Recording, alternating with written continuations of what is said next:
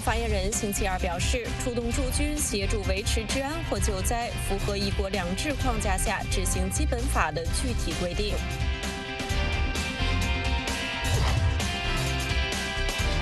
黄之锋等香港反对派人物赴台，寻求台湾支持反送中运动。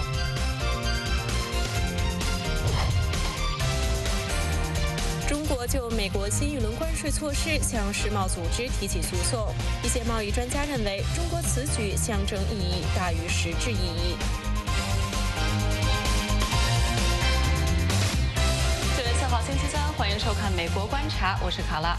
我是鲍荣，我们从美国首都华盛顿向您问好。首先，我们还是来关注香港方面的局势。港澳办新闻发言人星期二表示，香港社会很多人认为出动驻港解放军意味着一国两制的终结，但其实这是完全错误的。他表示，出动驻军协助维持治安或救灾，符合一国两制框架下执行基本法的具体规定。与此同时，香港特首林郑月娥对媒体表示，她没有向北京请辞，仍然有信心带领香港走出困局。我们来看美国之音记者黄耀义发自香港的报道。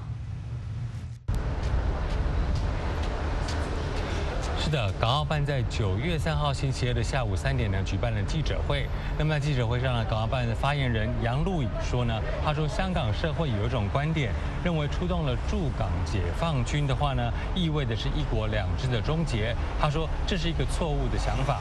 他认为呢，因为无论中央应特区政府的要求而出放驻军协助维护治安或者是救灾，还是人大常委会决定特区进入了紧急状态，这都是。一国两制框架之下执行基本法的具体规定。那么，另外一位港澳办的发言人杨光则说，现在的示威行动已经变质成有人要夺取香港特区的管制权，把香港变成独立或是半独立的实体，以高度自治、港人治港的名义，最终将使一国两制名存实亡。现在呢，已经到了维护一国两制底线的重要关头。而呢，这个杨光则说，这些抗议者跟抗中乱港的势力结合，假高度自治、港人治港之名，行对抗中央之实，让一国两制名存实亡。那么此外呢，九月三号星期二呢，对我们也看到了香港特首林郑月娥也会见了传媒。林郑月娥表示呢，并没有向北京方面请辞，而且呢，自己还有信心可以带领香港走出困局。我们知道，在九月二号的时候，路透社发出了报道说，取得了这个林郑月娥此前与香港的一些商界人士闭门会议时的录音。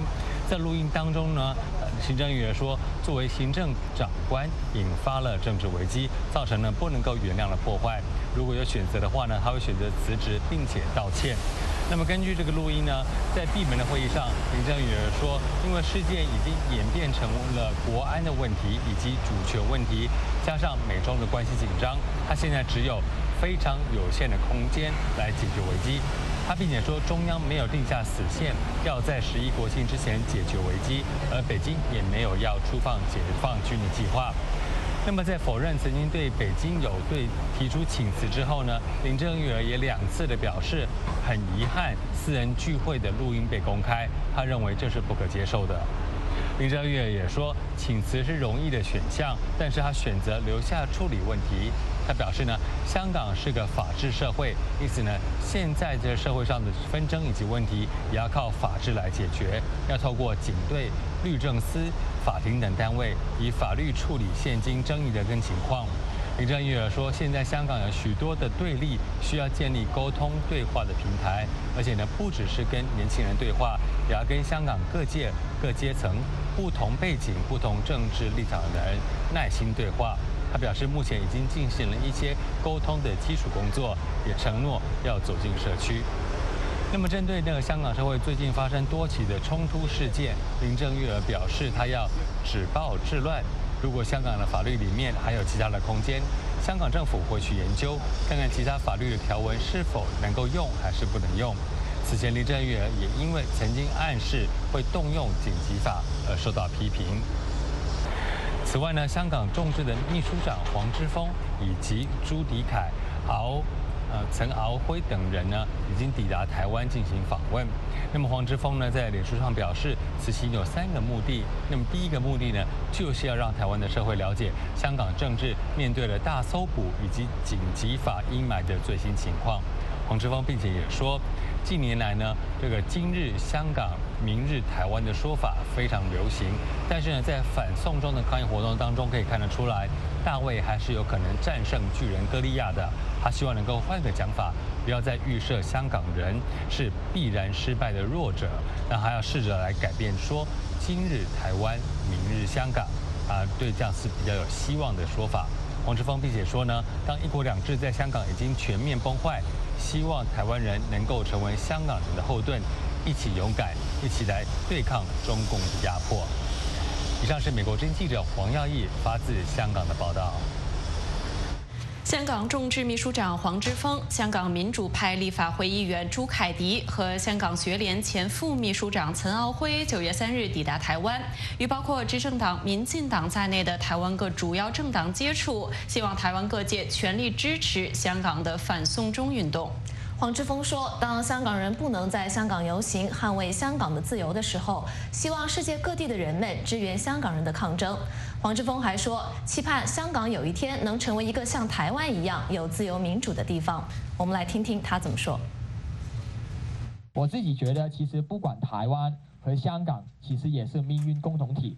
我们也是同样面对北京的压迫，面对北京中国政府的压力。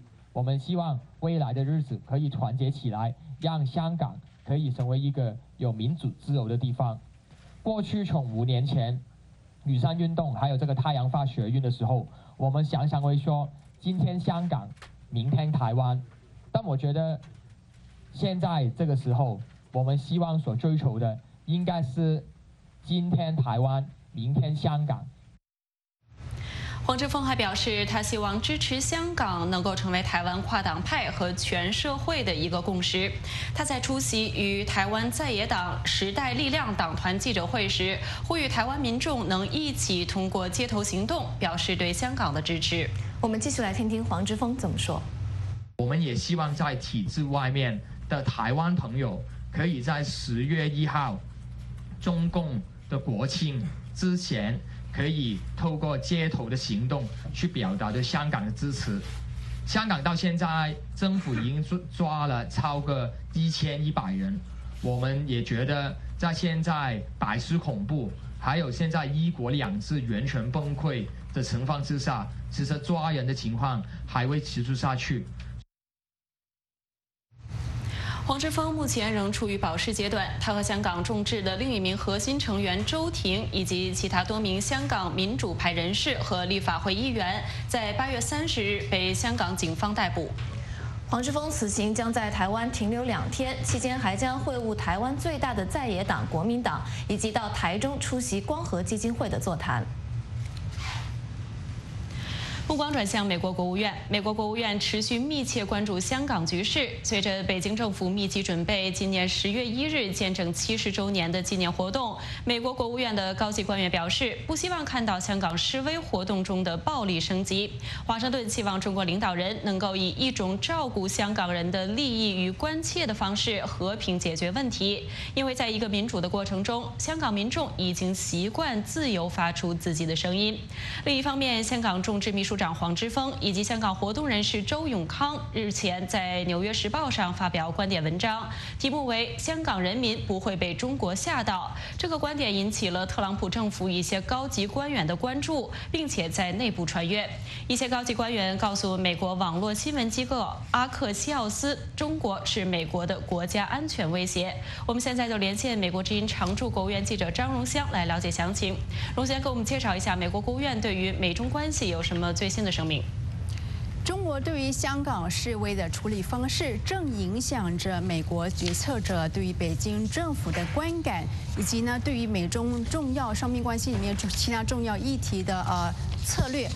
美国国务卿蓬佩奥最近在呃一个访问当中表示，过去几十年来，美国任由中国对美国的利益横行霸道，但是他认为美国总统特朗普不会再允许这样的情形继续发生。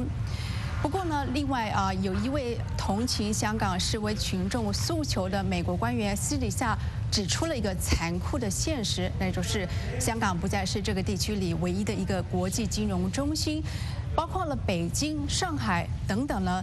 都可以为中国来呃纳入广大的财源，因此呢，如果北京政府采取措施，任由香港的金融市场崩溃，并不是没有这个可能性。另一方面，香港的社会活动呢受到全球的关注，而对于一国两制的可行性也受到众多的质疑。下面我们来看看一篇电视报道。今天在香港发生的事情，可能明天在台湾发生，就是人们在列侬墙表达的担忧。列侬墙是为支持香港的抗议而建的。中国的这样的压力之下，一国两制的这样谎言之下，一国两制是中国为治理香港而建立的模式，也是中国希望有朝一日应用于民主台湾的模式。但这里几乎没有人想采用这个模式。我觉得是不行，而且我们都反对这个制度。就是像我刚刚讲的，我觉得台湾还是需要在一个民主法治的环境之下，但中国他们是一个集权国家。对，中国宣称对台湾拥有主权，尽管台湾已经自治七十多年。虽然许多人支持与北京建立更紧密的经济联系，但民调显示，绝大多数人反对香港式的安排。啊，我们想保护自己，我们想确保中国处理香港问题的方式不会发生在台湾。To Taiwan。台湾政府一直直言不讳的支持香港的抗议活动。And we are 我们在密切关注，相信台湾人民也在密切关注中国政府如何处理香港问题。我们非常担心中国政府可能试图用更暴力的方式镇压抗议者。随着香港局势变得更加暴力，台湾一些人提供的不仅仅是象征性的支持。活动人士与美国之音分享的这段录像显示，台湾居民向香港捐赠香港急需的头盔。到目前为止，该组织已经送出了六百多个头盔。有些香港人搬到了台湾，虽然目前人数不多，但在不断的增加。书商林荣基就是其中之一。他曾被中国大陆的警察拘留，但在保释期间逃到了台湾。所以其实呃呃想是想想想念香港了，但是这边也是生活的比较愉快。林荣基经营铜锣湾书店，出售批评中国领导人的书籍。他是2015年失踪的五名香港书商之一。林荣基正试图在台北重开这家店，但没有回香港的计划。你有一天会可能是失踪的，莫名其妙，哪里哪里有有有人身安全的？所以说。将来香港还是给中国大陆全面管制的话，没有一个香港人是安全的。台湾总统已提出以人道主义理由接纳一些香港人，这激怒了中国大陆。目前还不清楚有多少人接受了这个提议，因为台湾缺乏正式的庇护程序。但很明显，香港和台湾都在盯着北京，并且在某种程度上互相帮助。美国之音加洛台北报道。在美中贸易纠纷悬而未决，并且在双方未能达成一个贸易协议之下呢，美国总统特朗普似乎更能够接受他鹰派顾问的建议，在对华政策上采取强硬的做法。而其中的一个例子呢，就是南中国海。这个星期，美国和东盟呢，在南中国海地区呢举行这个海上共同联合军演。由于呢是在中国与东盟十国的类似军演之后举行，在某些程度上面也视为是对北京政府的一个回击。主持人。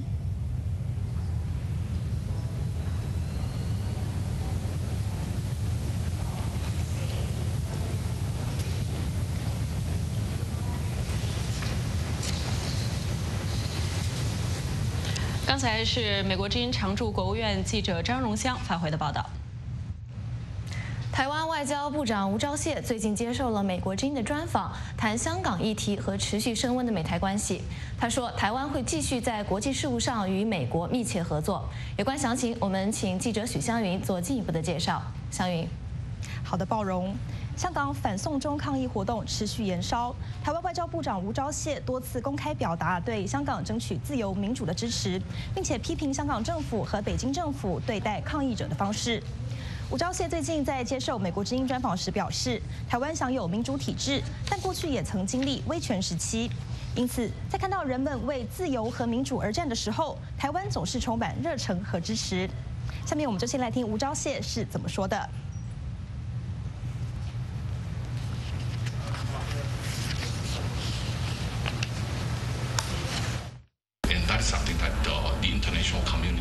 国际社会不会容忍这样的事情。我们非常高兴看到前美国驻联合国大使尼基·黑利就这一事件撰写了非常深入的文章。我们真切希望，当中国试图以暴力方式镇压香港抗议活动时，这样的情况不会发生。我们认为这将引发国际谴责，可能还会出现对中国的抵制。当然，这也意味着香港一国两制的结束。我们不希望发生这种情况。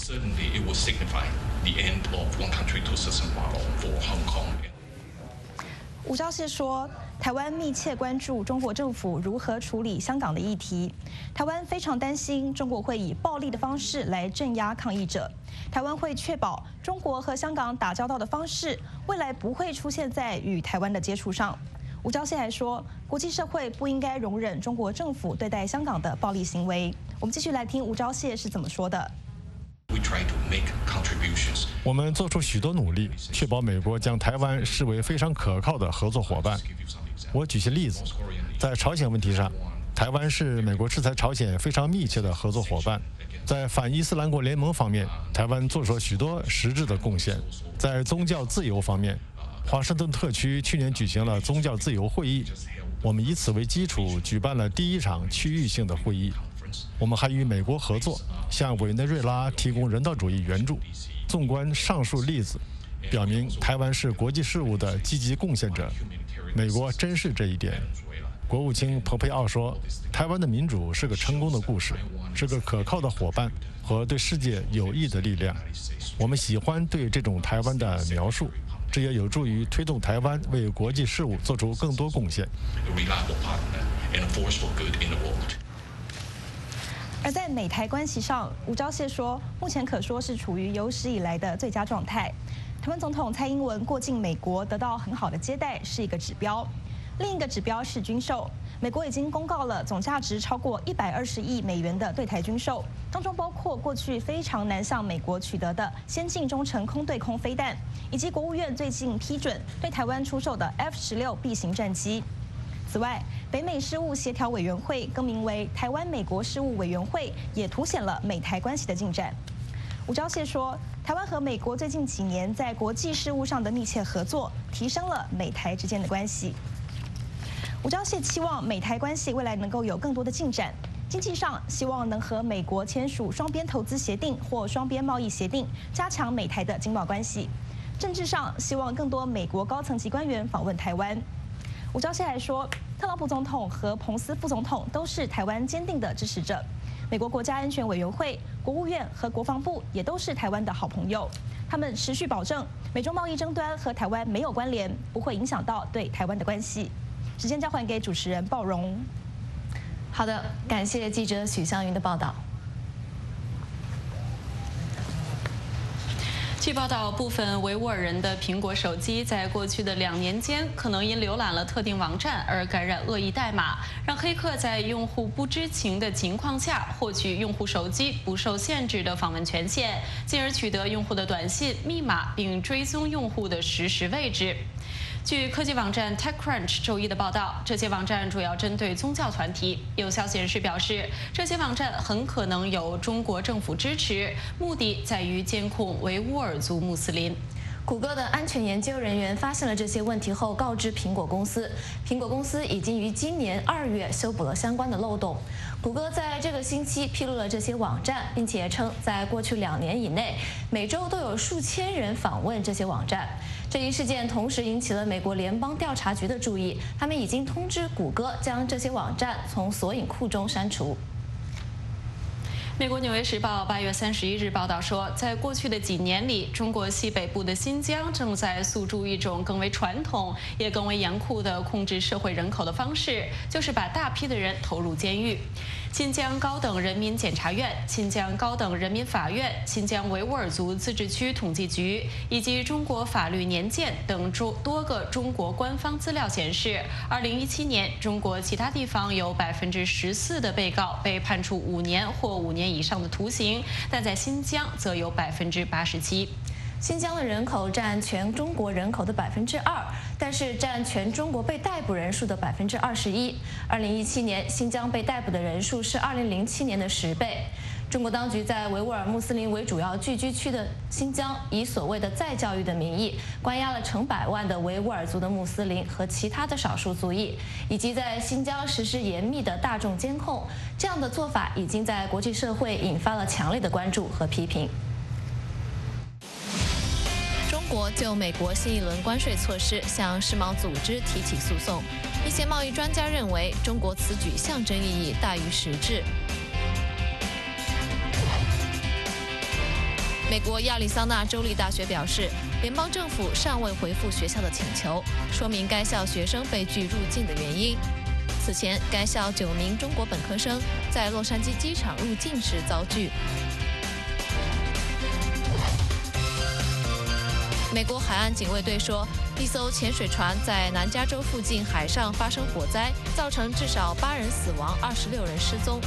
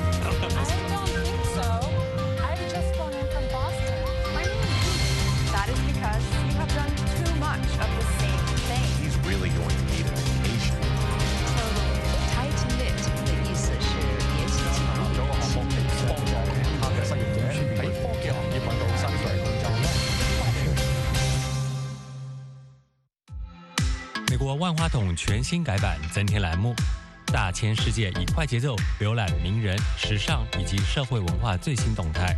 海洋人生带您走访大城小镇，让各行各业的人演绎自己的精彩故事。敬请关注每周六晚上九点播出的《美国万花筒》。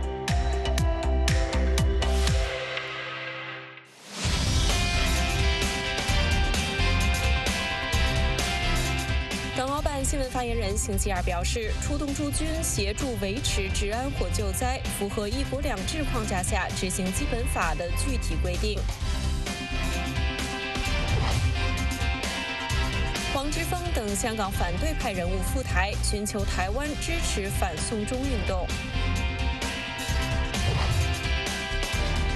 《纽约时报》报道说，在过去的几年里，中国当局正在新疆把大批的人投入监狱。中国就美国新一轮的关税措施向世贸组织提起诉讼，一些贸易专家认为，中国此举象征意义大于实质。详情，我们请记者莫雨为我们介绍。莫雨，是。包容。那么在谈这个问题之前呢，我们先来看看美国总统特朗普在呃有关美中贸易战的最新的评论。他九月三号呢是在推特上说，他说美国在与中国的谈判中做得很好。然后他说，如果一直拖到他的第二任期再达成协议的话，那时候协议内容会更加苛刻。那一天前，中国商务部是宣布说，就这个美国针对中国商品的新轮关税向世贸组织提起诉讼。我们知道，美国星期天是开始对包括服装、鞋子在内的中国商品加征百分之十五的关税。中国也是对美国会以关税报复，对农产品和原油等加征关税。中国没有公布此次诉讼的具体内容，但是表示诉讼针对的是美国对华价值三千亿美元商品加征关税的措施，并称这些措施严重违背中美两国元首大阪会晤的共识。那我们知道，特朗普政府政府是表示呢，这个对中国商品加征关税是为了惩罚中国的不公平的贸易做法。但是中国认为这些问题应当诉诸这个贸易争端解决机制，而非采取单边行动加征关税。一些贸易专家认为，中国的这个理由很可能能够在这个向世贸组织提起的这个诉讼中站住脚。但是问题是中国可能等不到结果，或者说是要花很长时间才能等到结果。那么下面来听听彼得森国际经济研究所贸易专家哈夫鲍尔他的观点。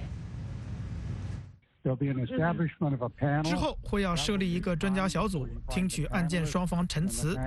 但是组建专家小组需要时间，专家小组给出裁决很可能就要到二零二零年了。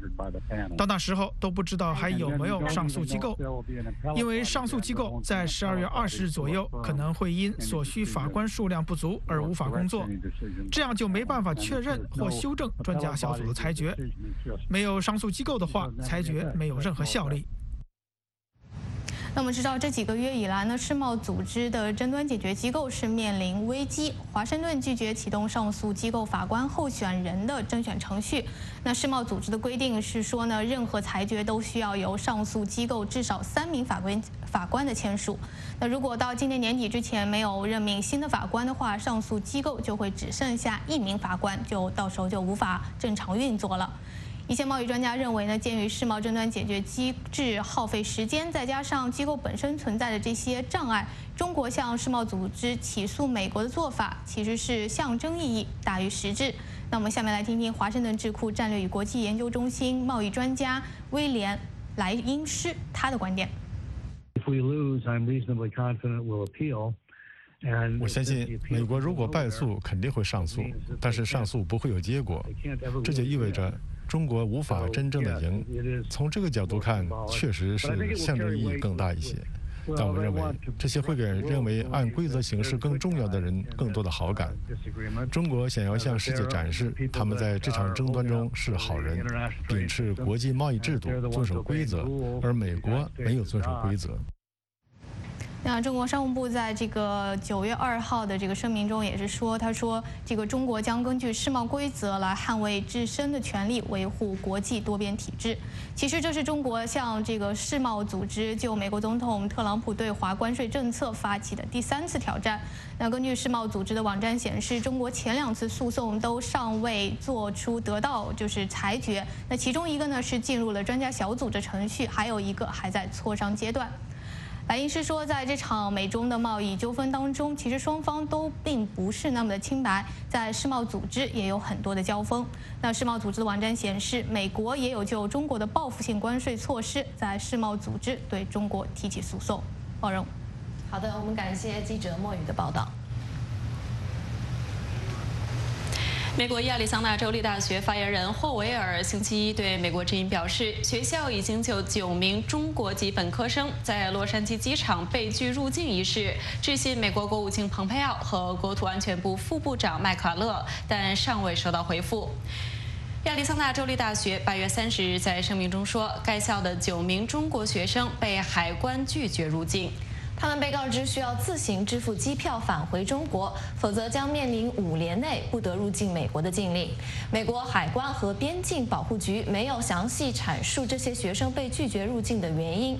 该机构八月三十日发表的声明称，基于入关检查中发现的信息，这些中国学生被认为不可入境美国。美国海岸警卫队说，一艘潜水船在南加州附近海上发生了火灾，造成了至少八人死亡，二十六人失踪，失踪者恐怕已经遇难。官员说，星期一拂晓前起火时，失踪的乘客正在甲板下睡觉。We will search. 我们将从晚上一直搜索到清晨，但是我们应该为最坏的结果做好准备。官员说。这艘二十米长的商业潜水船停泊在圣巴巴拉海岸附近的圣克鲁斯岛附近，五名船员在起火后获救，有两名船员受了轻伤。美国之音新闻报道。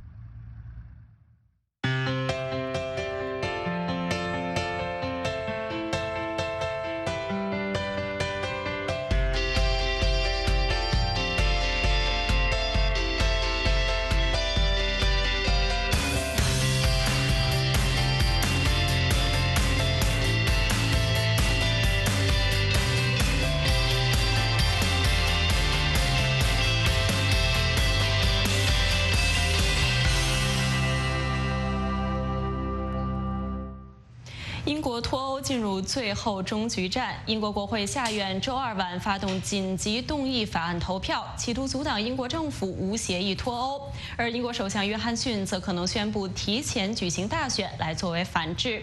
下面我们就通过电话连线美国之音驻伦敦特约记者江静玲来了解详情。静玲你好，静玲可以听到吗？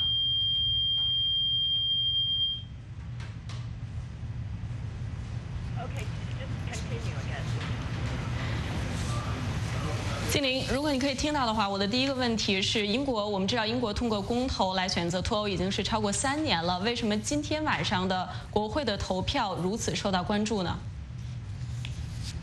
？Okay, tell her to to go to the next one. Tell her to go to the next one. 好，我们现在的这个信号可能出现了一些问题，我们接下来会继续为您尝试连线美国之音驻伦敦特约记者江静玲。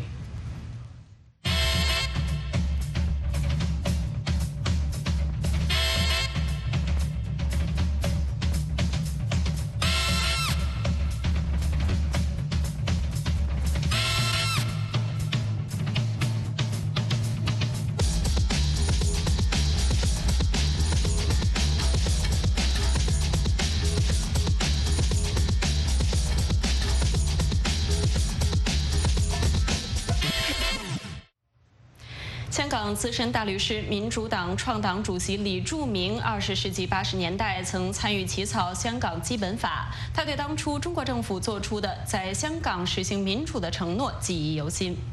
李柱铭认为，香港最近这些年爆发的大规模抗议，包括二零一四年的雨伞运动和目前已经持续近三个月的反送中运动，根本原因在于北京多次违背承诺，拒绝让香港人享受真正的民主权利。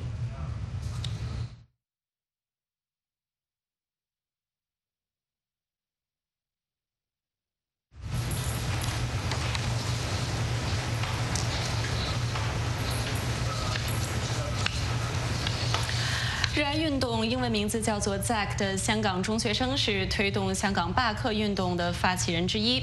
今年五月，当香港人开始反修例抗议时，他参与其中。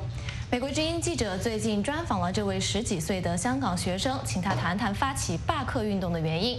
他表示，他们活在香港，热爱香港，要去拥护值得拥有的东西。我们来看记者刘恩明和肖寻的采访报道。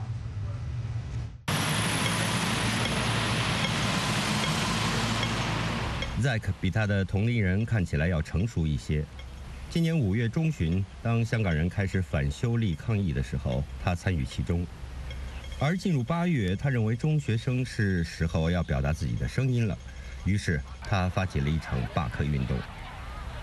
Zack 从开始就坚持，他要推动的罢课活动应该是由中学生发起、组织和参与的。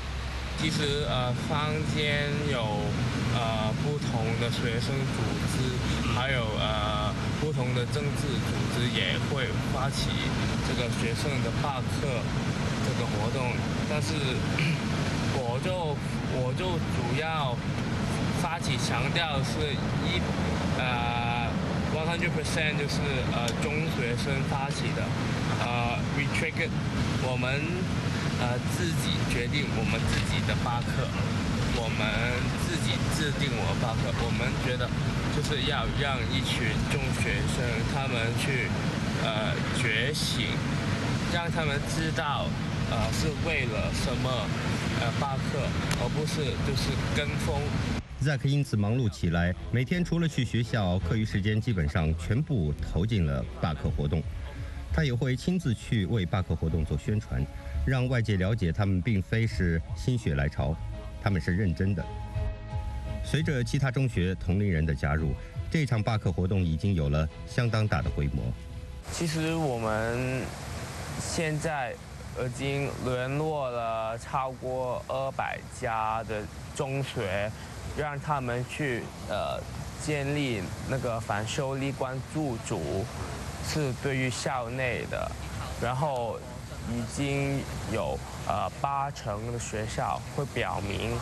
有罢课的行动，所以就是，呃，还有不同的学校，他们会利用不同的方式去支持这个运动，例如去呃建立那个 Lenin Wall，还有去挂白丝带，带呃防具上学，也就是一种表态，呃，一种对一种对运动的支持这样子。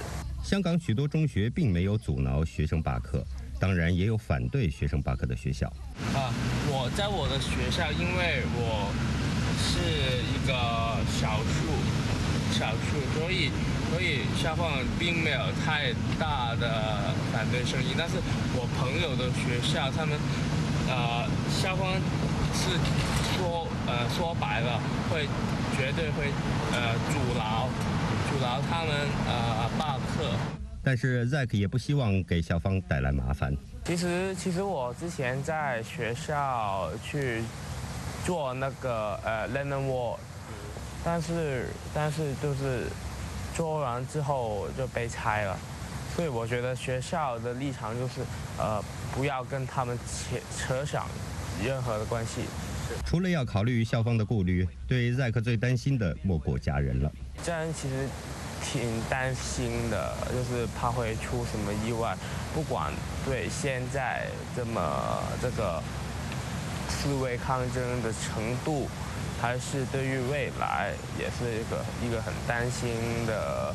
Zack 并不认为香港人的诉求对于他这样的高中生过于抽象，或难有共鸣。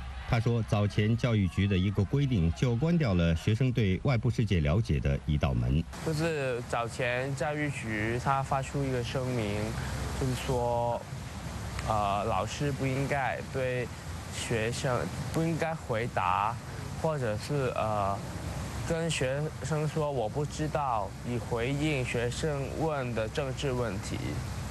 我觉得这个是一种灭灭心，他。去这样子，只不过是把学生他们想要去学习的那那一道门去关关掉。有很多学生可能他想知道了解更多在这个反修例的事情。我觉得老师是有一个价值在去呃引导学生去呃思考，去观察社会。还有思考整个世界，就是在这样子。每天的课余时间都被填得满满的。这一天，他离开位于九龙东边的学校，要赶去香港岛西南端的数码城参加一个网络电台第一百的访谈节目。这个三点维权节目的主播是名嘴快币谭德志。快币是小党人民力量的副主席，该党虽然小，却在立法会也占有一席，就是慢币。陈志全议员节目中，两人谈得很放松。节目过后，Zack 看起来又被什么问题所困扰。离开的时候，他决定不去警署递交罢课文件，而是打算前去九龙和他的朋友们会面。他们晚上要开会讨论罢课事宜。他们借用了立法会的场地，这可能是这一天最后的事情了，但恐怕需要谈两个小时。这样密集的工作和学习安排，时间久了会让人疲惫。我自己也很难找到一个平衡点，但是我就是觉得能够做就做。上大学公开是那个可以再考一次，但是现现在香港这样子的下没有没有下一次，This is the end game，yeah。所以我就觉得要做现在做的事比较重要。Zack 虽然不为抛头露面，但他拒绝认为他是这场行动的领袖。而这也是这一次港人抗争形成的一个共识。我觉得在这个运动里，我们不希望有一个领导存在，就是说，我们不希望，我们就是说，呃，呃，无无大台，无领导，遍遍地开花这样子。所以我觉得我自己做的，我只是一个。人去呼吁大家去做这些行动，但是我绝对不是一个领导。Zack 说，他可能会用一个中学生的身份在一些媒体讲话，但是他也就是一个中学生而已，就是一个很普通的中学生，一个很热爱这个运动的中学生，也是热爱香港的中学生。但这场成年人发起的抗争。提出的诉求，在在克看来，和他们的未来是息息相关的。其实跟我们很有这个关系，因为始终未来二十年、三十年的香港，就是靠我们现在这一群中学生去撑起来。我们活在香港，我们热爱香港，我们热爱香港现在有的东西，呃，那个体制，我们觉得我们要去拥护。我们现在我们值得拥有的东西。美国之音记者肖寻、刘文明，香港报道。接下来关注英国脱欧的局势。英国议会下院周二晚发动了紧急动议法案投票，企图阻挡英国政府无协议脱欧。而首相约翰逊则可能宣布提前举行大选来作为反制。下面我们电话连线美国之音驻伦敦特约记者江静玲。静玲你好。静玲你好，卡拉你好，好静玲。首先，我们知道这个英国通过公投的方式来选择脱欧已经是有三年多过去了，为什么星期二的投票如此受到关注？呃，是的，卡拉，英国的国会是在今天啊，也就是三号正式的复会。那么，英国国会的工党议员呢，是利用这个复会期间提出了一个紧急动议，而这个紧急动议的目的在于阻止英国政府在今年十月底。啊，硬脱欧，并且在今天晚上即这个就这个动议进行了这个辩论，然后呢会开始投票。本来我们预期投票的时间应该是七点，现在延后到九点，而现在到了可能要到十点以后才会投票。那么目前呢，已经有许多反对这个约翰逊领导政府强行贯彻十月底硬脱欧的保守党的国会议员，他们已经是准备倒戈来支持这项由在野的工党。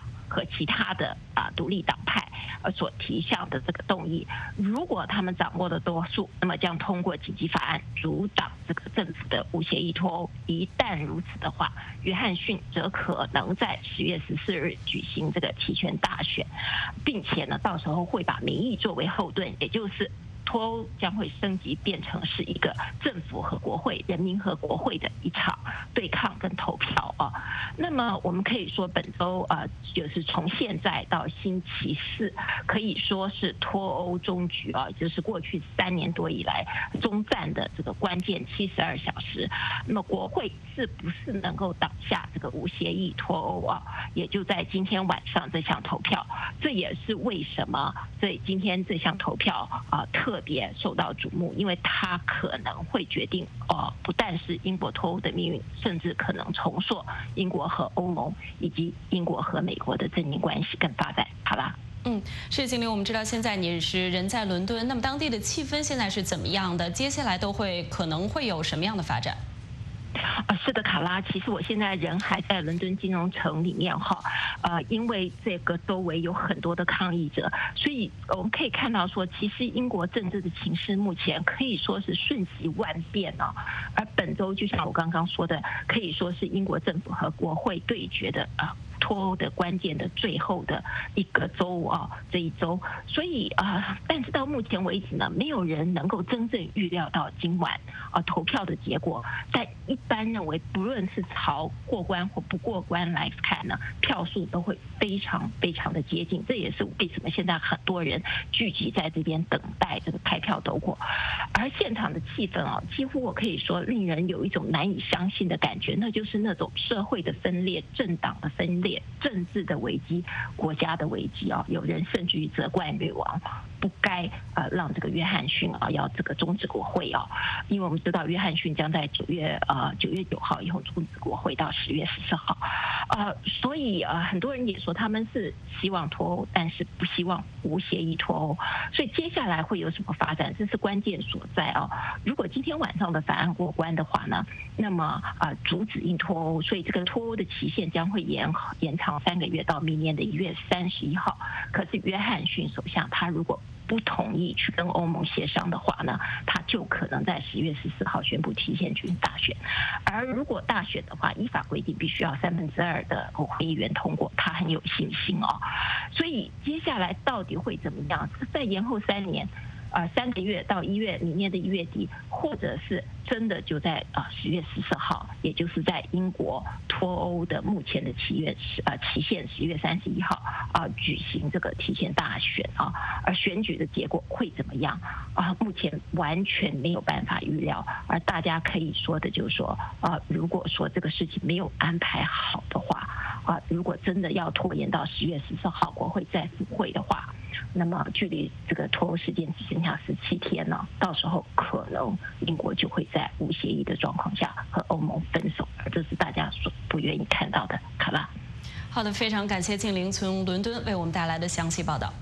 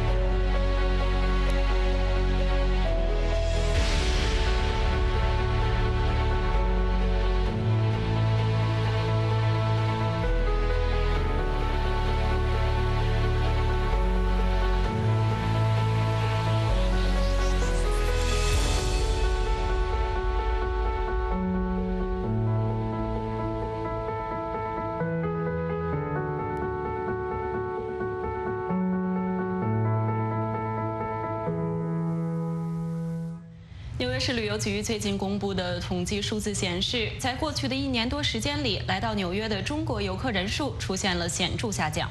专家指出，这个趋势很大程度上和两国间的贸易纠纷有关。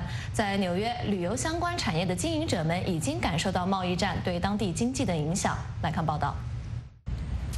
保加利亚移民德米特里是中央公园游览马车的车夫。过去八年，他和他名叫吉米的马。载过很多来自中国的游客。以前每天都会有大约两组来自中国的客人，我是说两个家庭或者两对夫妻。但最近一年里，德米特里注意到来自中国的游客少了很多。现在一周能有五次中国客人就不错了，几乎下降了百分之五十。纽约市旅游局的统计数字显示，今年第一季度来自中国的游客人数同比下滑了百分之十二。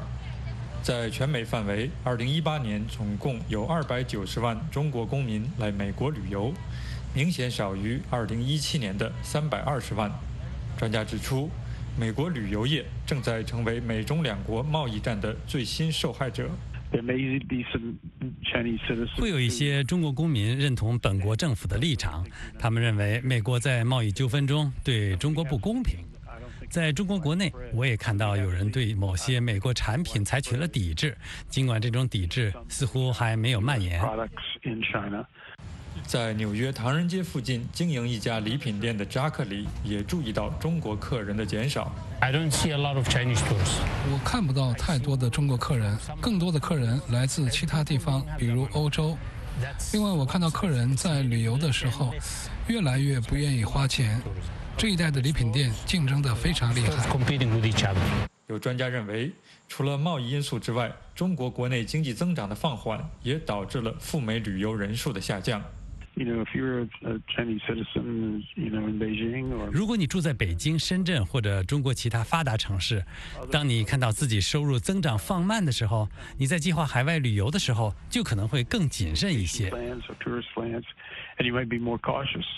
唐人街礼品店店主扎克里说：“和中国客源减少相比，他更加关切的问题是特朗普总统对中国产品加征关税，因为他出售的商品几乎全部是由中国进口。中国进口商品确实在涨价，我们现在进货的价格比以前要高。如果我们涨价，顾客也会对价格感到疑惑。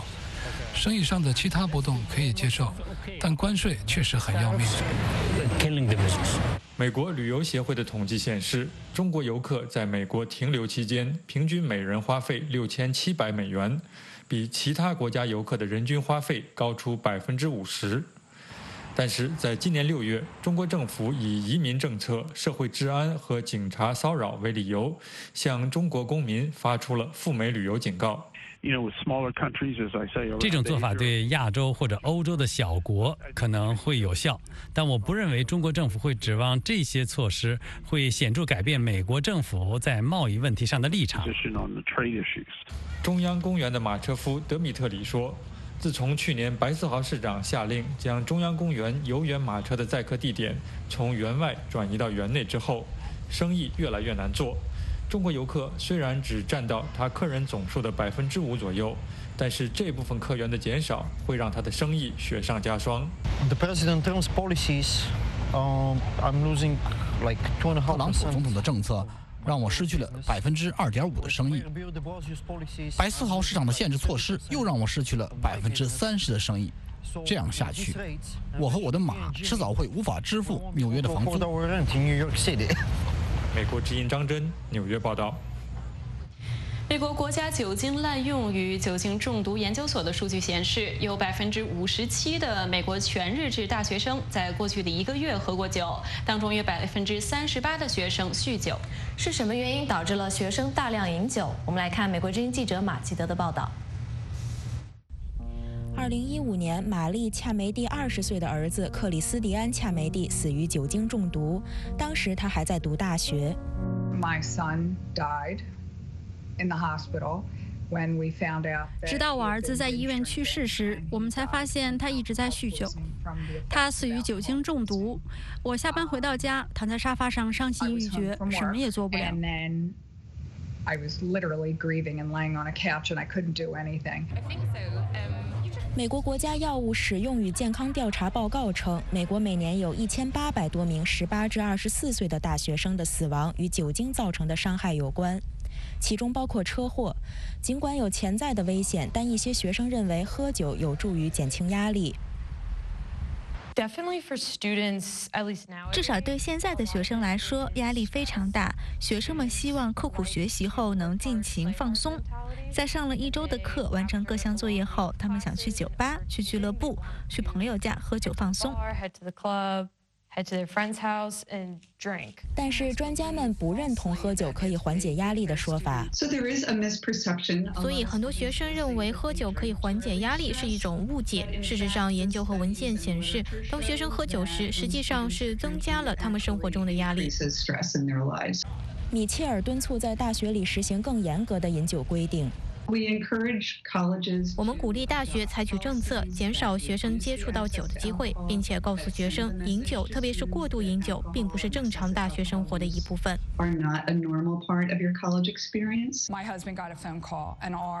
恰梅蒂目前经营着一个非营利组织，旨在教育年轻人酗酒的危害。他承认，作为父母，他应该对儿子的行为更加警惕。我现在认为，作为一个家长，如果有人找我，我会说去他们的房间，去他们的大学宿舍，看看里面有什么。回想起来，我应该尽我所能让克里斯蒂安回来，可惜一切都太迟了。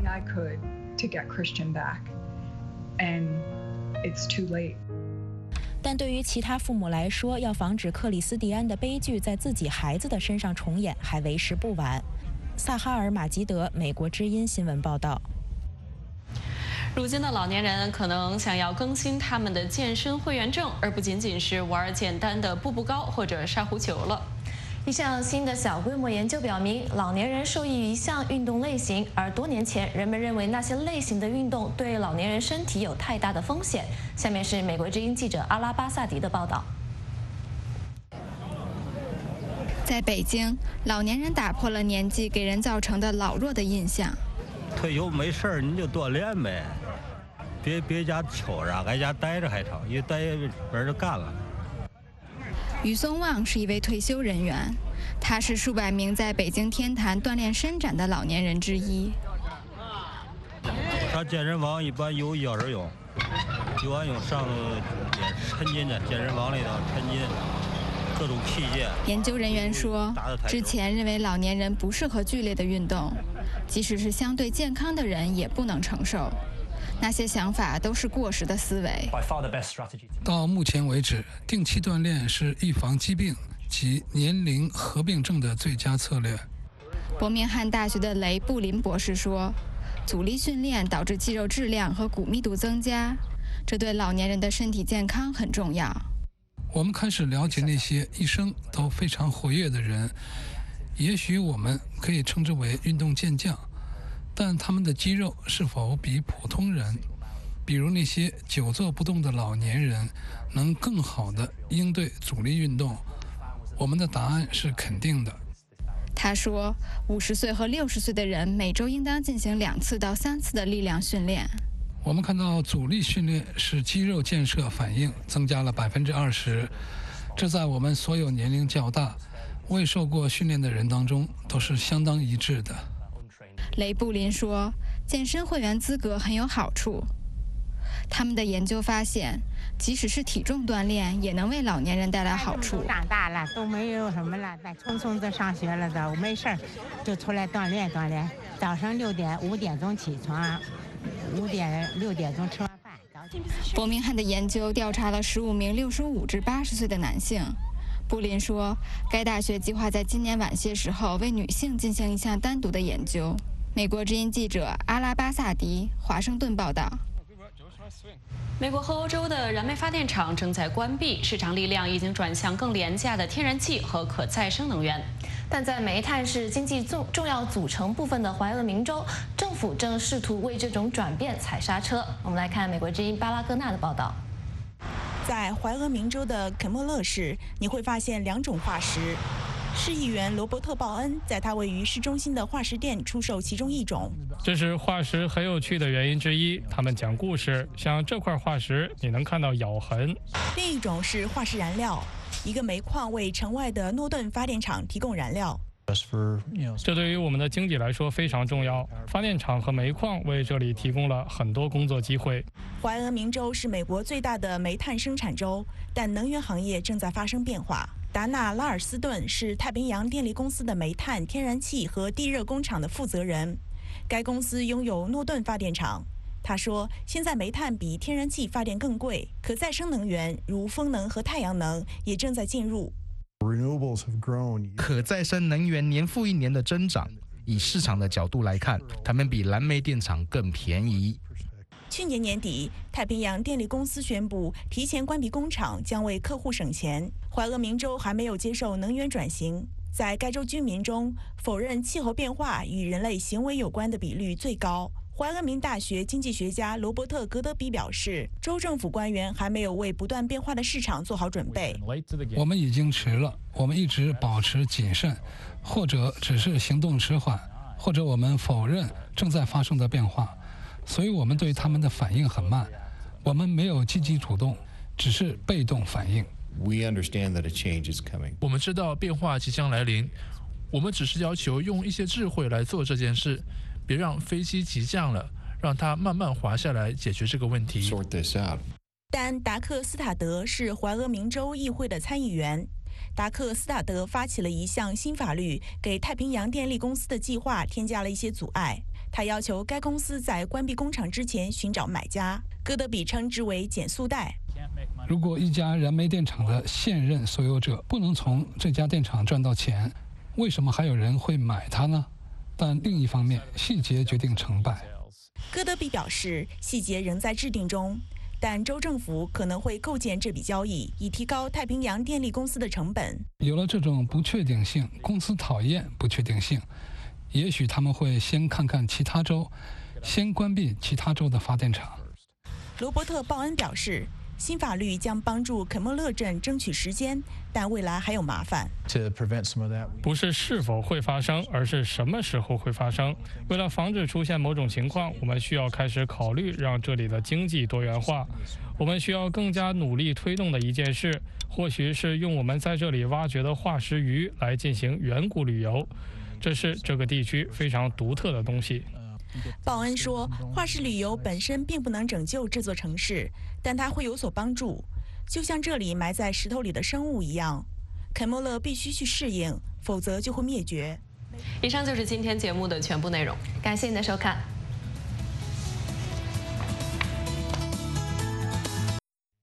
这是美国之音的中文广播。一小时的节目内容。